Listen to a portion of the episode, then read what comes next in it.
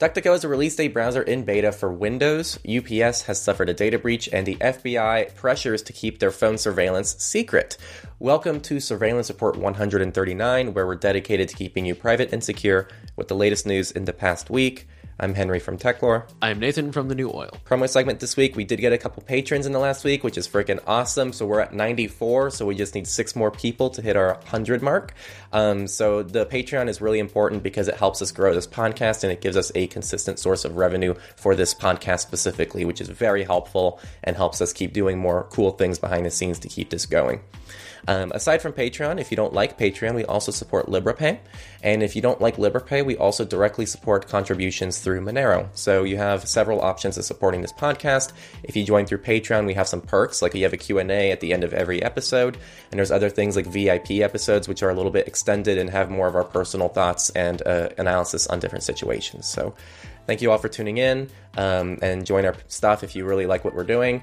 And let's get into the news. All right, with that, we'll launch into this week's highlight story, which is about DuckDuckGo releasing their uh, browser for Windows for public beta. Well, it's in public beta, so not a full release. Quoting the article, starting today, our desktop browser for Windows is officially in public beta. No invite codes, no waiting list, just a fast, lightweight browser that makes the internet less creepy and less cluttered. I'm going to go ahead and own my bias up front. I'm not a big fan of DuckDuckGo, but it does come default with some pretty interesting stuff.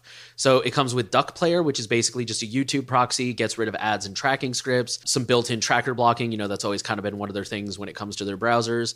HTTPS everywhere. They're calling it a smarter encryption, but I, I remember when they launched this, it's basically just HTTPS everywhere, um, but with a more robust list, I think. Cookie banner blocking, and it'll select the um, like the the least invasive options. So it'll say like only necessary cookies or decline or whatever. Comes with the fire button that they're famous for. You hit the button, it just kind of erases everything and brings you back to a default. And of course, their email proxy service. You know, they're at duck.com or whatever it is. Quoting the article again, the browser doesn't have extension support yet, but we plan to add it in the future. In the meantime, we built the browser to include features that meet the same needs as the most popular extensions, ad blocking and secure password management. This is not a fork of any other browser code. All the code from tab and bookmark management to our new tabbed page to our password manager is written by our own engineers. For web page rendering, the browser uses the underlying operating system rendering API. In this case, it's a Windows WebView 2 call that utilizes the Blink rendering engine underneath unquote. And it's also worth noting they do have um, their own telemetry opted in by default. So if you really want to be, and to their defense, they're upfront about that in the article. If you really want to be as private as possible, you just have to go into the settings and say don't submit any analytics. We're hard at work right now on achieving full parity with Ma- with the Mac browser, including improvements like faster startup performance, the ability to pin tabs, HTML bookmark imports, more options for the fire button, and additional privacy features like fingerprinting protection, link tracking protection, and refer tracking protection. As mentioned above, private password and bookmark syncing is also coming soon. Yeah, like I said, to be honest, I'm not uh, a huge fan of DuckDuckGo, so there was no one moment that did it for me, but the straw that broke the camel's back for me was the whole uh, like allow listing Microsoft trackers in some of their search results. That was kind of, and for the record, I think that was only in their browser, but still, that was just kind of like, and then just the way they handled it and everything, I was just like, all right, I don't trust you guys anymore. But they still seem to be a really popular option. And to give credit where credit is due, I, I think this browser does a really good job of kind of taking all these features and making them default because really there's nothing here that's special. Like Duck Player, Invidious, piped, things like that. Tracker blocking, uh, most browsers now have tracker blocking. You can also download uBlock and make it more. Excuse me, most privacy browsers like Brave and Firefox and LibreWolf, they have this stuff, but you can download uBlock and make it more robust. Smarter encryption, everybody has an HTTPS mode now. Cookie pop-up management, that's also in uBlock. Fire button, I mean, you can do that with your settings. You can kind of make it so they I guess not instantly. You'd have to still close the browser. But anyways, and then email protection. There's AnonAddy and, and SimpleLogin. So there's really nothing here that's unique, but they have done a really good job of like bringing it all into one place and making it default. And I think that's probably the biggest selling point. So I mean, if if you trust DuckDuckGo and you want to use it, go for it. What I'm really curious about is the reason they're able to build these browsers because they're not actually building the browser code. Um, that's actually the web rendering engine they're just using whatever the native operating system's using. And this is the same thing with their mobile one as well. So on iOS, it's just using WebKit. On Android, it's using the default Android web rendering engine. Uh, and on Mac OS, it's using WebKit again, I believe. And then now on Windows, they're using, again, Windows WebView 2, which is just calling Blink, which is a fancy way of saying Chromium. Um, and so I don't know what's going to happen on Linux. So they're not. There is no, as far as I know, there's no like universal system rendering engine that's universal across all Linux distributions. So I actually don't know if they're ever going to release a Linux client for this, for those who are wondering about that. Just for that reason alone, because I think they'd have to actually build the browser from scratch, if I'm not mistaken. Maybe I'm wrong. I, I actually am not super familiar with the web rendering support for across different Linux distributions, but if anyone has more insight, I don't see DuckDuckGo developing something for Linux. And now we're going to go into the data breaches, and we're going to start with Iowa um, U.S. state for those outside the U.S., and their largest school district confirms a ransomware attack and data theft, which occurred on January 9th. And going to quote the article while the school district also received a ransom demand following the attack from a ransomware group, the ransom has not been paid. Almost 6,700 individuals whose data was affected in the resulting data breach will be contacted this week with details regarding what personal information was exposed. As a precautionary measure, potentially impacted individuals are being offered complimentary credit monitoring services. Thank you. And the letter also includes information for recipients on how they can place a fraud alert on their credit file, place a security freeze on their credit file, and obtain a free credit report. I actually think those last few things are a lot more useful than complimentary credit monitoring for two years and then you're screwed beyond that.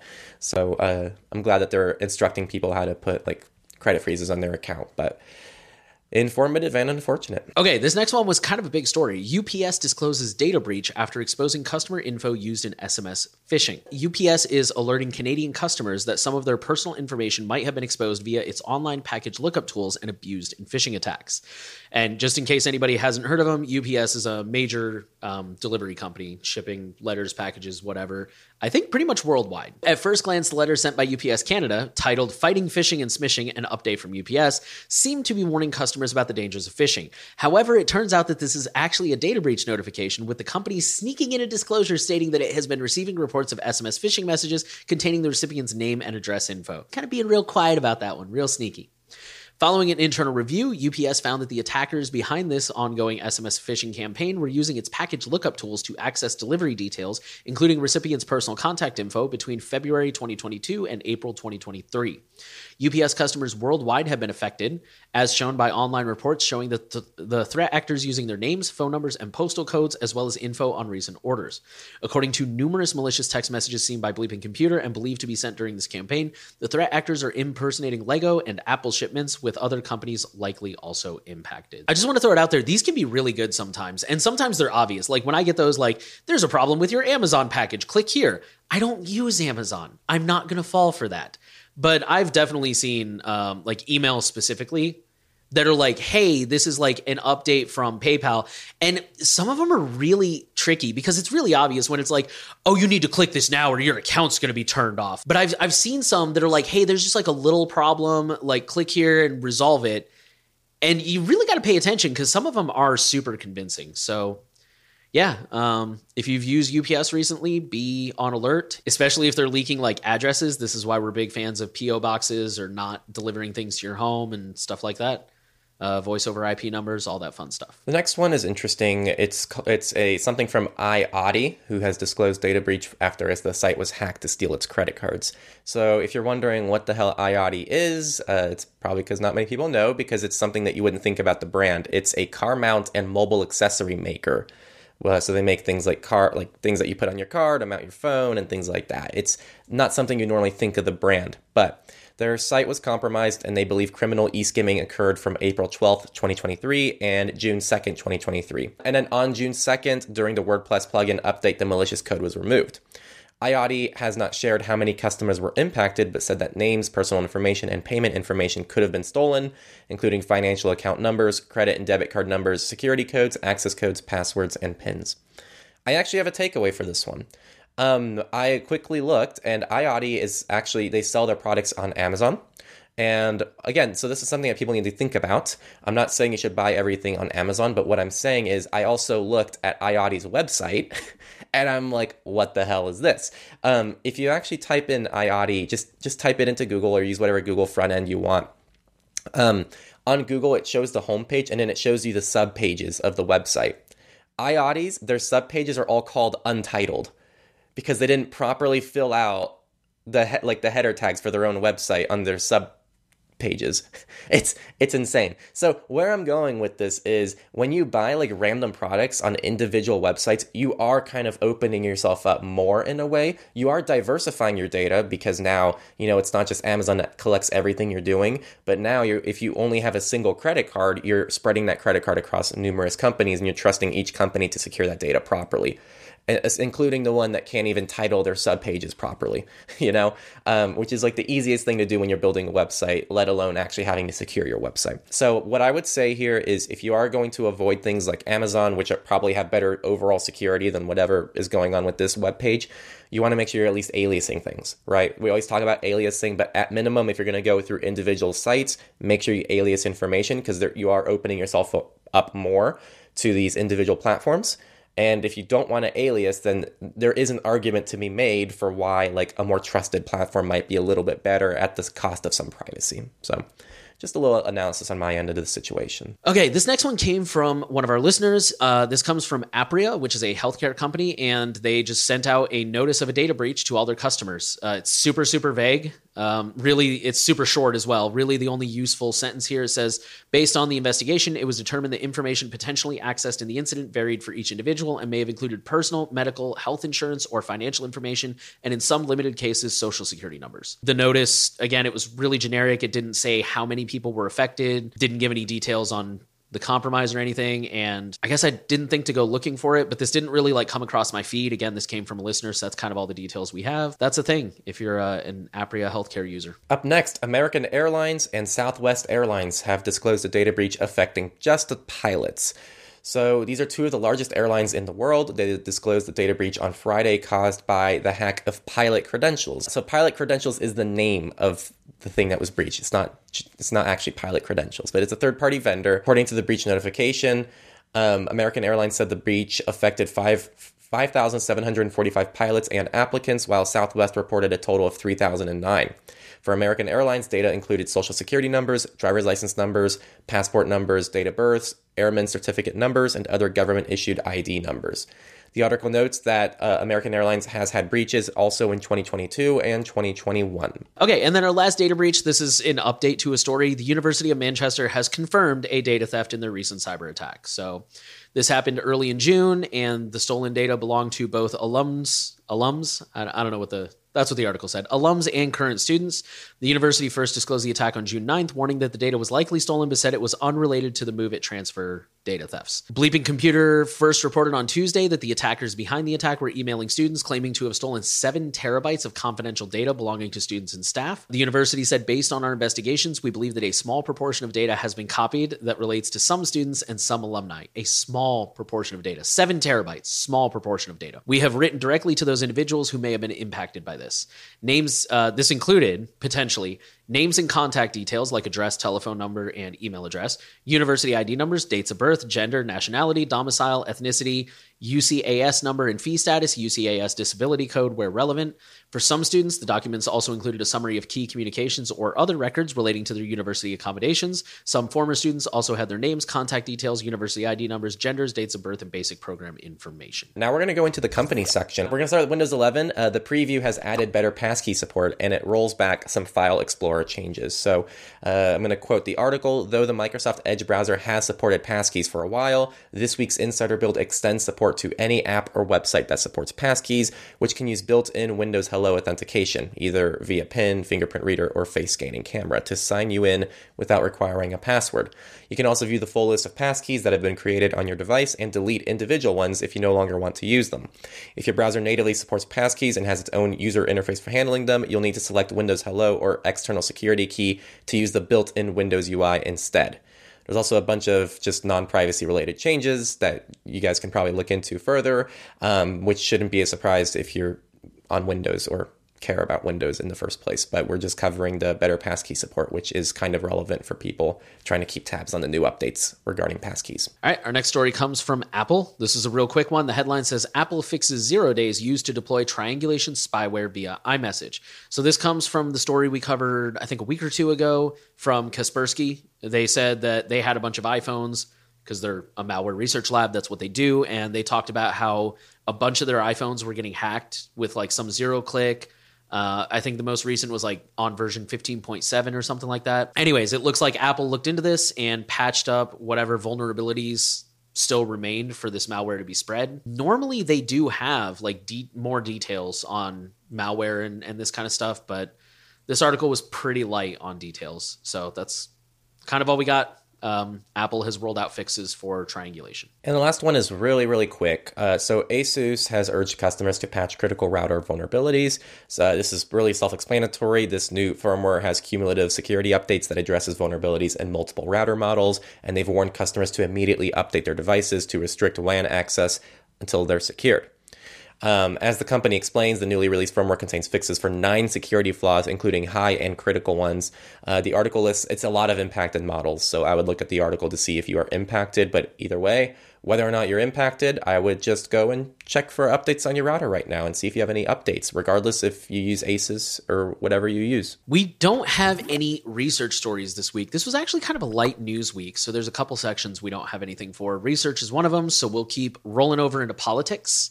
This was kind of a big story. The headline says Docs show FBI pressures cops to keep phone surveillance secrets. So basically, the American Civil Liberties Union, the ACLU, recently did, uh, I'm assuming it's a FOIA request, and they obtained some documents from the government relating to um, cell phone trackers. Cell phone tracker like Stingrays, for the record, IMSI catchers. And for those who don't know, these are devices that basically, uh, I think the official name, name is uh, cell tower simulators or something like that. Your phone thinks it's a cell tower and it basically becomes a man in the middle. Your phone will connect to that device. That device will collect whatever data it wants to, and then it'll pass it on to an actual cell tower. So you have no idea that your data is even being intercepted. They're very common at um, like protests and mass gatherings and things like that. These articles basically outline how the FBI is really giving a lot of support to local police departments with these devices.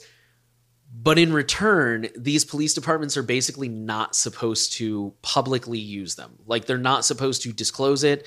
Uh, later on in the, the article, actually, it talks about how cops, local cops, are encouraged if they collect some data, like some incriminating evidence via a, a stingray, they're supposed to find another way like different evidence. So for example, if if they collect a text message that says like, you know, hey, the murderer was in a red car, they need to go find security camera footage that shows that car so that way they don't need to enter the stingray into evidence because once they enter it into evidence it becomes public record.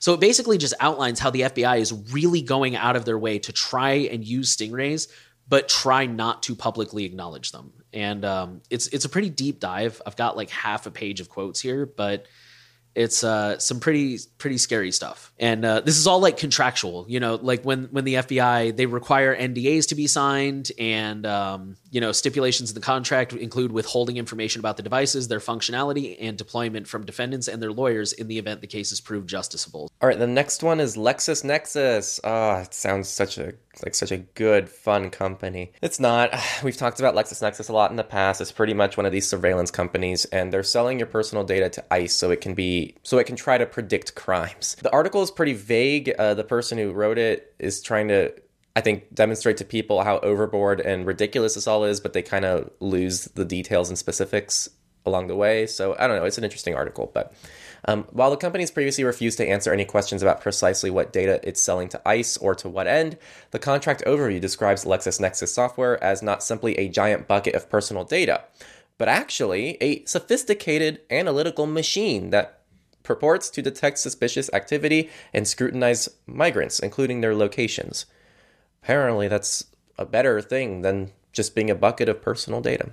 Um, LexisNexis is known for its vast trove of public records and commercial data, a constantly updating archive that includes information ranging from boating licenses and DMV filings to voter registrations and cell phone subscriber rolls.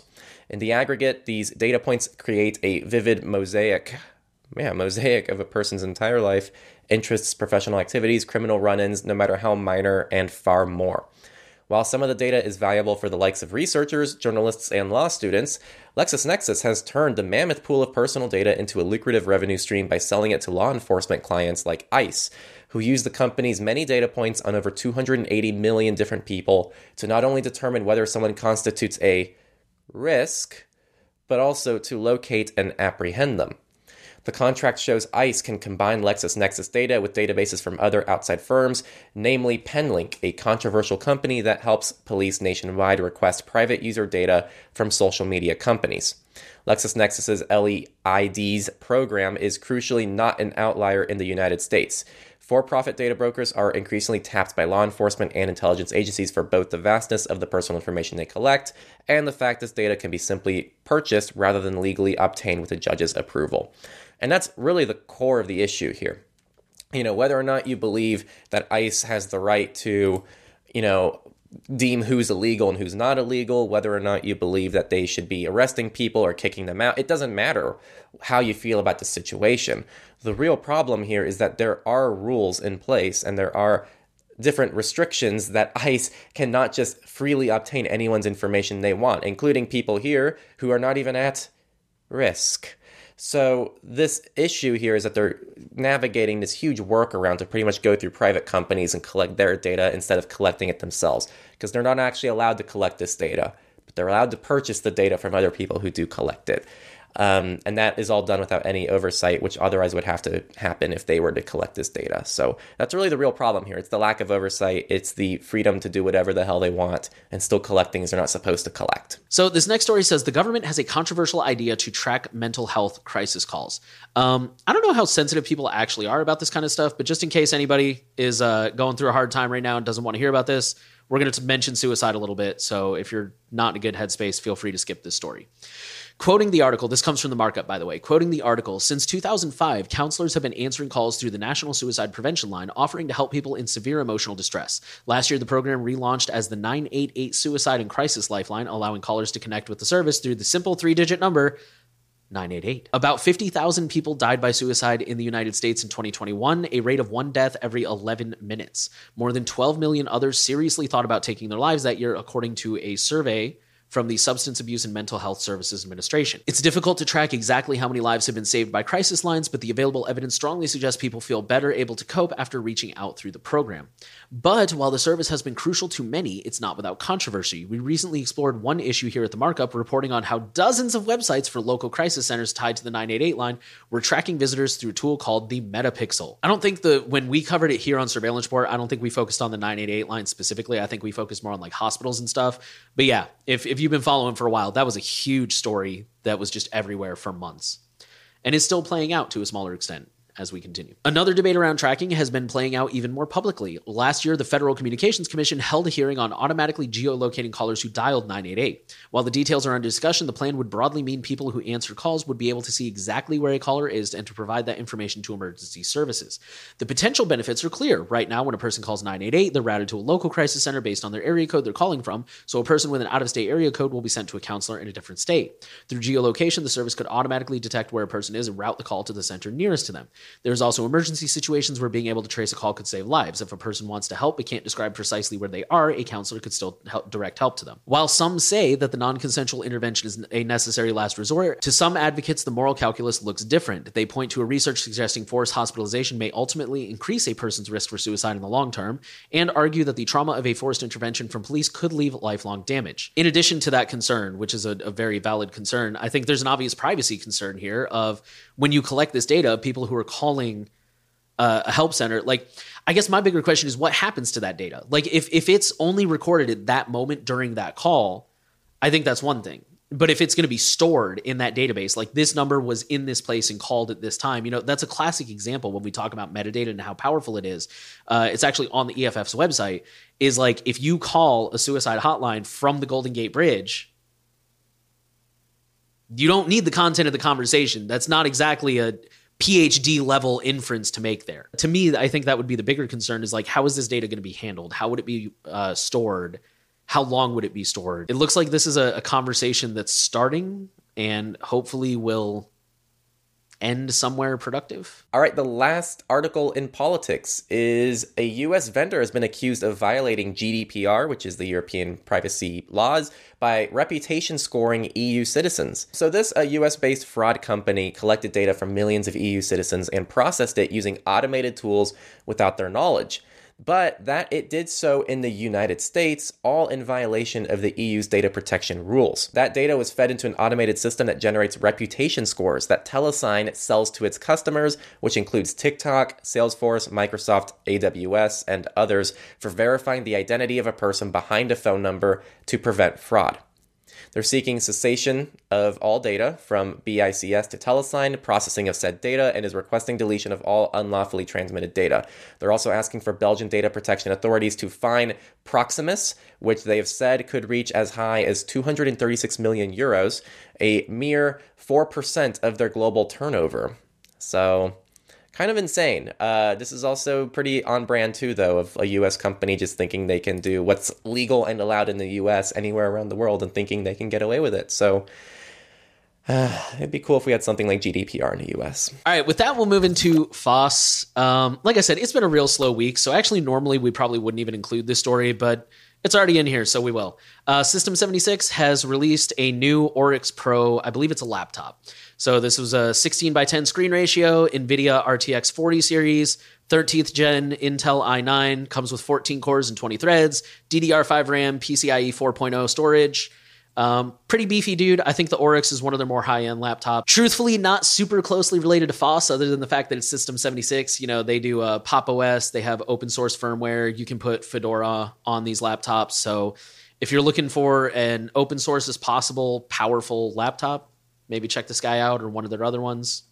Pretty cool stuff. Uh, and there's no misfits, so that's actually it for the stories this week. And then we're gonna hop into the Q and A. Again, these Q and A questions are asked by our patrons who are awesome, and they're supporting us over at Patreon.com/slash Surveillance Pod. Um, if you want to ask a question, we only got one this week, and we can normally accommodate like around three each week, and then we can even do more now with shorts throughout the week. So if you want to join our Patreon Q and A, uh, you have to join our Patreon. So uh, that's in the description, and it also helps us keep this podcast going and growing forever. We're never going to stop. so. I mean, I um, hope I die someday. So, our question this week, we only got one. It came from Riddick, who is one of our regulars. Um, this is a multi part question. It says, I love YouTube, although I'm using third party front ends. I have disabled all data collection and sharing options, watch history, search history, activity, location history, and personalized ads. Does YouTube still collect other sensitive data about me that is important to consider, such as data that I do not input manually into YouTube or Google? Um, we'll pause there and go over that one. I don't have any proof of this because, you know, YouTube is a black box. We don't actually know what they're doing. But my money says, yeah, I, I personally and this is just a personal conspiracy theory, but I wouldn't be surprised if I'm right. I think they're still collecting all that data. I think they're just not using it. So they're not going to use your search history to uh, personalize the ads. They're not going to use it to personalize your your suggestions, allegedly. But I I think they're still collecting it. To be totally honest with you. And you mentioned third party front ends. I do want to mention, even if you're using something like NewPipe to watch YouTube, YouTube still collects basic information, and actually, they might be able to collect. Uh, see, we don't know what's going on on the other end of things, so we don't know actually how well Google's respecting opt outs that you're doing. But if you're using a third party NewPipe. So when you connect to NewPipe, you're still collecting through your IP address to watch these videos.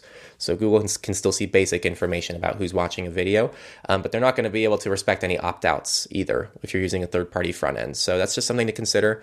Um, on the other side of things, I've heard that about some front ends. Do you know if they get what like what do they get besides IP address because then I could just probably, use a VPN, right? It's probably going to be your IP address, and you know, uh, if you're coming in from a home IP address and it's the same IP address, then it's not hard for them to start collecting the, the videos watched by a single IP address. But then from there, like you know, like that can include a general location. Um, that can include search history, watch history, activity, watch time. So like you would get similar information just by using a third party front end from a home residential IP address. If you're using a VPN, then it's a little harder because you could have thousands of people using the same IP address. Um, so just something to consider. Hey everyone, Future Henry here. We didn't have any stories this week, and we got very, very, very, very, very off topic uh, responding to this Q and A. So just a fair warning, uh, I did keep most of this in. This would normally be something we would include in the VIP episode, but actually it, these complaints kind of carry over to mostly people outside of our Patreon. So we figured we might as well just keep the whole thing in uh, for all of you watching. So kind of a different week because we didn't have as many stories. So the Q and A section is a little longer, and it's mostly just because of this side tangent that we weren't planning on going on. So thanks everyone for the patience, and I hope you enjoy it. It definitely touches on some pretty important issues, not just for us, but just the general economy of the internet. All right, and then the follow up question says if YouTube is fairly private in this case, should we promote YouTube Premium? I would love it if YouTube doesn't financially rely on data harvesting anymore but can sustain itself off voluntary paying viewers. If YouTube is still not private enough for people with the average threat model, should the privacy community pressure YouTube into adding disabling unnecessary data collection as a feature of Premium and then promote Premium? I have no idea how willing Google is to make this trade off. Uh, yeah, so truthfully, I don't think they would. Like, even if everybody was willing to pay for YouTube Premium, I don't be uh, okay, and I'm not trying to be political here. This is how capitalism works. Is and and this is why in the privacy community, this is why people are so concerned when a company says that they have venture capital funding because what that means is the investor puts in a little bit of money and says I expect to make a return on that money. And that means that the company needs to grow and return that money. I I could be wrong about this, but I think there's actually legal ramifications if the investor feels like the company didn't try hard enough. So if I put a million dollars into a company and I don't get my $2 million back in five years, and I look at the company and I'm like, well, you didn't sell ads. You didn't offer premium. You didn't do these things. I'm, I'm, there's probably something in the contract that says I can take you to court and argue that you didn't try to actually make money. You basically just ripped me off. So that's the way all these companies work is they have to keep growing, which is one argument of why capitalism is not sustainable that's a whole different thing. But like that's that's really how it works is these companies have to keep growing always. They have to keep moving forward. That's the way they work. So even if everybody was willing to pay for premium why would they leave all this this literal money on the table from data collection? Because even if they're not using it they can sell that data to LexisNexis or you know any other company. Like that's that's what they do. They wouldn't leave that money on the table. There's absolutely no reason for them to do that the only way that they're ever going to add any sort of disable unnecessary collection is through things like privacy regulations which even then they've still been known to disobey i don't think there's any fixing google to be honest with you i think the solution is to try and get your favorite creators to get off google and i realize unfortunately, especially with video, that's a really tall order because video files are massive. Uh, video storage is not cheap. Like, I mean, sure, for a company like Google that makes billions of dollars, a data center is cheap. But for the average person, like, for me to upgrade my storage on PeerTube is going to cost me an extra 20 bucks a month. And I mean, it's only 20 bucks, but that's still 20 bucks. Like, that's that's a considerable amount of money, especially if I keep doing it and keep adding up. That's going to rack up real quickly. So, yeah, I don't think there's any fixing Google. I think the only solution is to get off Google and try to find alternatives out there. And unfortunately, there's not really a lot of good alternatives. Right. I think I definitely agree. Like, the only real solution to any of this is to be on independent platforms in the first place. Um, I think things like PeerTube are what you want, which are a lot more privacy respecting. I think aside from the obvious solution here, I don't know. I, I'm mixed on the YouTube Premium thing because um, I agree. I agree. I agree that the root problem here is that even if everyone was on YouTube Premium, there's still, eh, you know, good enough is never good enough for capitalism. It's always maximizing. Um, and this is this is a thing back here. Like I don't really subscribe to this. Um, there are lots of ways, at least on the Techlore front, where like, and I'm sure on your end as well. Like we could be doing a lot more things to maximize money. You know, like we could put ads on the Techlore website, for example, or on our forum, and I'm sure the new oil could as well. And we could have a lot more. Have you, if you look at like the Techlore VPN page, we can actually technically by our own rules, we can have affiliate links for all these different VPN services, but we only have one. And like it, we would still be respecting our own rules if we open more. I just don't want to because I don't want to like give these companies any more money, even indirectly, even though it would still be objective data and it would still be an opt-in affiliate link next to the standard one. I just don't even want to like open them anymore. So we only have one. So like, it's things like this that like it's good enough for me. We could grow things a little bit more extensively, but like we don't need to. If you're a company like YouTube though, you have to maximize. It's not just we're 90% of the way there. That 10% does matter. Um, and but here's where I'm mixed. YouTube Premium pays creators better than ads. So if a thousand people are watching YouTube videos with YouTube Premium, it's paying creators better than ad revenue will. Um, and technically, it is a step in the right direction for YouTube and Google, whoever you want to claim, to step away from the ad industry. And I guess the ethos of this does matter to me, and it's why I don't mind buying a brand new Google Pixel. I don't. My Google Pixel I have on my desk right now, I bought used, but I wouldn't have that many reservations about buying a brand new Google Pixel from the Google Store. Because to me, it's I'm using my money to send a message to Signal that I like their hardware business. I like their business that doesn't inherently involve data collection and just ads. Um, so that's the other thing too. I think there has to be at least a small amount of like personal responsibility in where we put our wallets. Um, and I don't know how realistically it's going to impact anything like YouTube, but I do think when you're buying YouTube Premium and engaging with YouTube Premium, you are at least sending a signal to YouTube that like they don't need advertising revenue to exist. But like Nate said, um, they're still always going to take advantage of the ad revenue anyway. But and the other thing I'll say, the last thing too, you're not feeding into the ad revenue world if you're paying for YouTube Premium. It's not just about YouTube and Google. When you're watching an ad, you're also benefiting some other company and you're also making that company like you're you're one more person that got to see that ad which that company's paying for. And granted there's always going to be another person who would have seen the ad, but if all these ad people start realizing, oh, people don't watch ads anymore, um, I guess you know it's all idealistic because I'd say maybe they're just going to stop running ads, but they're just going to find more invasive ways to implant their ads into things. So I don't know. It's a messy situation.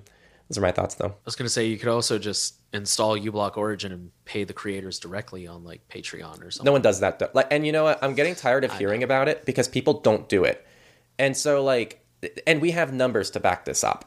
Like right now, like we have, we make more money from YouTube ads, which isn't much, by the way, than on Patreon.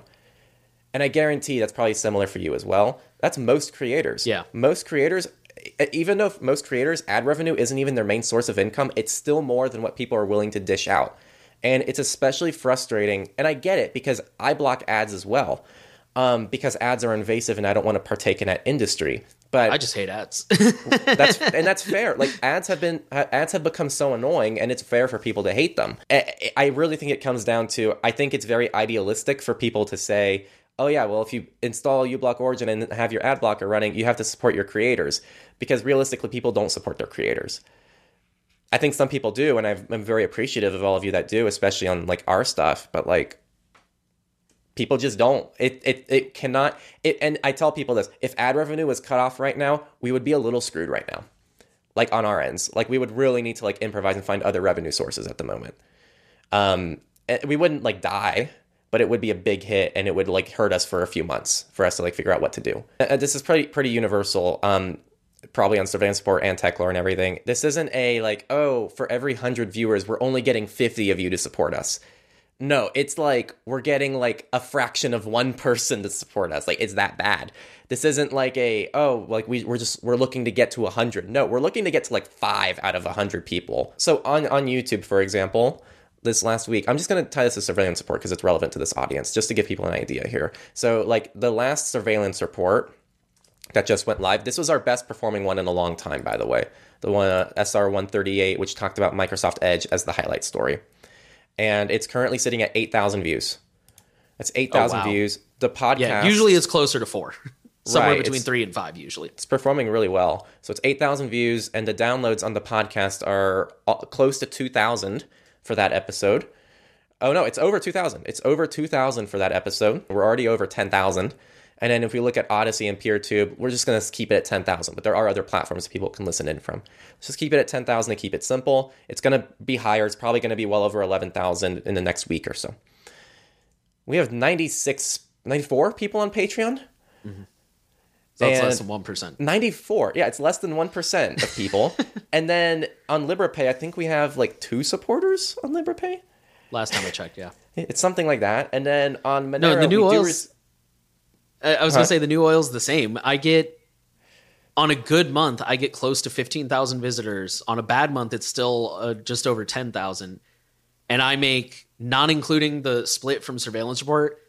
There's no way I make more than hundred dollars off everything, off Patreon, off Liberapay, off Monero, off merch sales. Um, I still, you mentioned ad revenue. I still haven't gotten my first payout from ad revenue, which is fine because I'm not very consistent with videos. But I think I've maybe made like maybe a hundred dollars last year off my Proton affiliate link. Right. For the whole year. Like Right. Yeah. It, it's it's upsetting to me. It's upsetting because I really wish the donation model worked, but it just doesn't because people are just so hesitant to give money, and yeah, this really makes me upset. So Privacy Guides um, has no revenue model as far as I'm concerned. Like they accept donations, but now they released merch. And this is a service that's releasing merch because they supply free things to the world. And people were complaining about it. I saw that on and it's Reddit. like, what the hell is wrong with you? Like, even if you don't like the merch, just shut your f- mouth. Like, honestly, like, do something Yeah. else. If you're not going, I'm sure this person has never contributed a dollar to privacy guides, and they have the nerve to step forward and be like, I don't like, why are you guys selling merch? It's not like, why are you guys trying to make money? And it's like, because these are people who are like behind this, who are putting up free resources for you. Who are doing the work of researching these products Mm-hmm. and vetting them and testing them and Right. And they're moderating Yeah. the community that you're on, which is like a nightmare to do. For anyone Yeah. who's had to moderate a community with thousands of people, you know it's a nightmare, especially in the privacy world, which is just full of its own unique issues. real quick i just want to add on to that i can't remember what episode it is but one of the um, opt-out podcast he brought on uh, the guy from citadel dispatch and uh, i can't Matt remember his name Matt Odell. yeah matt odell and matt specifically says he's like i have two projects. I have citadel and then i have like another one and i, I might be like mixing them up with each other. But basically he's like one of them is 100% community supported no sponsors all donations no premium no paywalls nothing. The other one we actually accept sponsors. And he's like our community supported one makes 10% of what the other one does. He's like, he straight up says, he's like, it's impossible to run a full time project like that and not have sponsors, which is funny because then people get mad about, like, oh, you have sponsors and that's conflict of interest. And You have ads and this and that. And it's like, because nobody's paying. Like, like you said, like the, he straight up says, he's like, the donation only model is simply not sustainable. It's not. Right. For most people, yep. For most people, it's not. And it's the same thing here. I, I'm not going to give numbers, but all I'll tell you is a single. So we don't do video sponsors on Techlore anymore, and I'm going to put more announcements about that soon. Um, I'm going to open up a new sponsorship program. It's a little bit different, but a single video on Techlore with a single sponsor, just one video, gave us more money than all Techlore money a month on Patreon. That's it. Like a single sponsor for a single video. And by the way, most sponsors we brought on for four videos at a time. So we would be getting paid if we put out four videos covering that sponsor, we'd be getting paid well over four times the amount of what people were supporting us through Patreon with. And that doesn't include ad revenue, that doesn't include merch, that doesn't include everything else. So yeah, it, it'll probably be something like 10% of money actually comes in through the community. And the sad thing too is it's the easiest thing to scale. It really is because if every viewer just gave 50 cents, you know, like on the Techlore front, like this last month, we got close to 300,000 views in the month across our whole channel. 50 cents per user is be twice my $150,000 salary. a month. Like, like it's it's insane. It's the easiest thing to scale, but like it's also like the hardest thing for people to like be a part of, ironically. So I don't know. It's it's a, it's an annoying place to be, but I can't be mad at people, you know? Like I I, I do support things when I can, but I don't support everything. And so it's it's just a it, I'm just venting. I don't really expect anything from people who listen. We do this for free. We're not in this for the money, but it would help things a lot grow this podcast, which I think is important for the mission. So Well, and I don't I don't want to beat a dead horse. I don't know how much of this you're going to keep in, but like if for me it's the time thing because like when I started the new oil, I I didn't even want to do it full time. I was like I like having a day job and you know that was also back when I worked at a place where I didn't hate all my coworkers.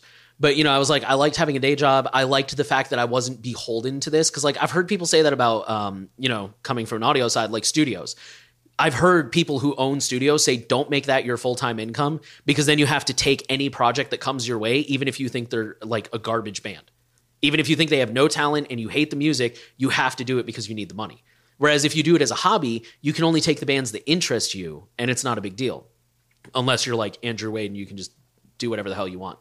But you know, and and that's how I was with the new oil is like I did I didn't want to do it full time because I was like, hey, there's no conflict of interest.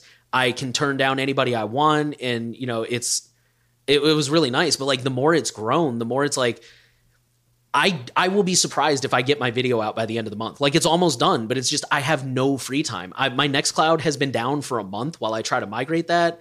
Like I traveled for work. I'm always working late. I have to do things around the house. I have to clean. I have to help cook. Like, you know, it's just it's a matter of time, and people don't understand. Like, Like Jonah, when he started making videos, I remember him messaging, I think it was the group chat, and he's just like, I did not realize how long it takes to make a video. It's like, yeah, dude, it's wild. Like my five minute TikTok videos. Thankfully, I have a volunteer who does it now. Who I'm. I need to ask them if they want to be added to the site so people can donate to them, maybe. But like my volu- I have a volunteer now who does my TikTok videos. But it's like when I used to do those, that was whole afternoon just to do those five minute videos. And that's just videos. Yeah, that doesn't include like writing blogs. This weekend's gone. I didn't write a blog post because, again, been screwing with Nextcloud literally all weekend. Like, that doesn't include running updates on the website, you know, remembering to research the. Yeah, it's just, it's so time intensive. Managing communities, on my end, having to manage people and not like control, like not control, but like control what's happening in our workflows. It's a ton, dude it's not an exaggeration. Like a normal Techlore video can,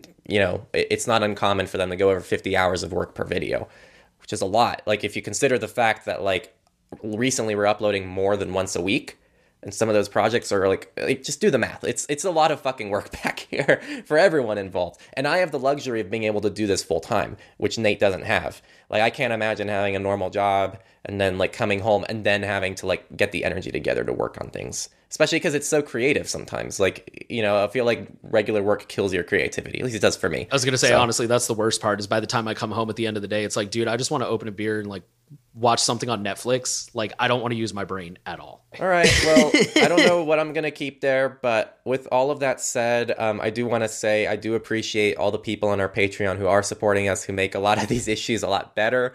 Um, you guys are the the real difference. Um, yeah. And uh, yeah, if you're not on Patreon or any of these other platforms, it really does help a lot. You know, again, it doesn't take much to take the 0.5% of people who actually are supporting people independently and make that 1%. You know, um, it's just the number, the scale is so small that it doesn't take much to double that. So I, I don't want to come off as ungrateful because we really do like, I really do love doing this privacy stuff. And like, I really do all appreciate, appreciate all the people who do contribute. It really does mean the world. But We've we've had people write in and be like, "Oh, I I can only afford like a dollar a month." Like, dude, that adds up. Like if everyone gave a dollar, that would be a game changer.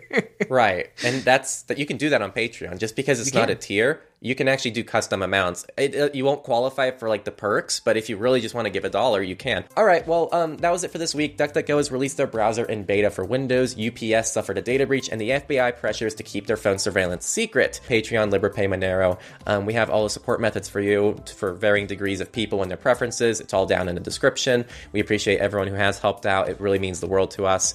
And um, from there, I just want to say thank you for listening to the surveillance report. And the final thing that I want to ask you to do is at minimum minimum, just share the podcast around. Uh, make sure you're subscribed. If you find a clip or something um, that is relevant to someone you know, um, you can always just send them a timestamp. Um, and also, you can give us a rating on a platform uh, to help us uh, spread to more people, or at minimum, just show that you like the podcast. Um, we want privacy. Yeah, and yeah, so that's it. So thanks everyone for listening. We'll see you next week for Surveillance Report 140.